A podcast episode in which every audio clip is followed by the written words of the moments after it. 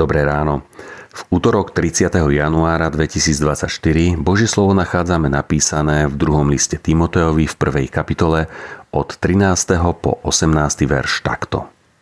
Ako vzor zdravých rečí maj to, čo si počul odo mňa vo viere a láske v Ježišovi Kristovi. Pomocou Ducha Svetého, ktorý prebýva v nás, zachovávaj to dobré, čo ti bolo zverené. Vieš, že sa odo mňa odvrátili všetci, čo sú v Ázii, medzi nimi Figelus a Hermogenes. Kiež pán preukáže milosrdenstvo Oneziforovmu domu, lebo ma mnohokrát potešil a nehanbil sa za moje okovy. No keď prišiel do Ríma, usilovne ma hľadal a aj ma našiel. Kiež mu pán dá, aby u neho našiel milosrdenstvo vonen deň. Ty vieš najlepšie, koľké služby mi preukázal v Efeze. Horlivo ma hľadaj. Keď sa Ježiš opýta svojich učeníkov, za koho ho ľudia pokladajú, odpovedia mu, že niektorí za Eliáša. Eliáš je obraz horlivosti.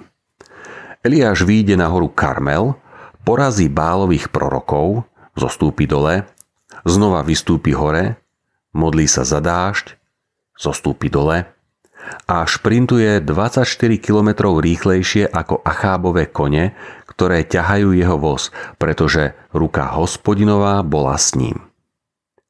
A niektorí ľudia pozrú na Ježiša a povedia, presne túto horlivosť vidíme. Keď sa tento obraz horlivosti snažia apoštoli tlmočiť gréckej kultúre, používajú obraz atléta a volajú svetých – Bežte, ako bežal váš pán. Nepozerajte napravo ani naľavo. Majte vždy pred očami cieľ. Bežte pred zástupom svetkov. Bežte na slávu vášho pána. Je jedno, či ste rýchli alebo pomalí, ale bežte najlepšie ako viete. Nech vo vás nezostane štipka síl, keď pretnete cieľ. Onezifor ma horlivo hľadal. Nech aj o nás môžu povedať, že sme boli horliví v službe. Náš beh a naša horlivosť je svedectvom neveriacemu svetu. Náš beh a naša horlivosť je oslavou nášho pána. Horlivo bežme. Modlíme sa. Pane, nech mám cieľ vždy pred očami a bežím za odmenou nebeského povolania Božieho Kristovi Ježišovi. Amen.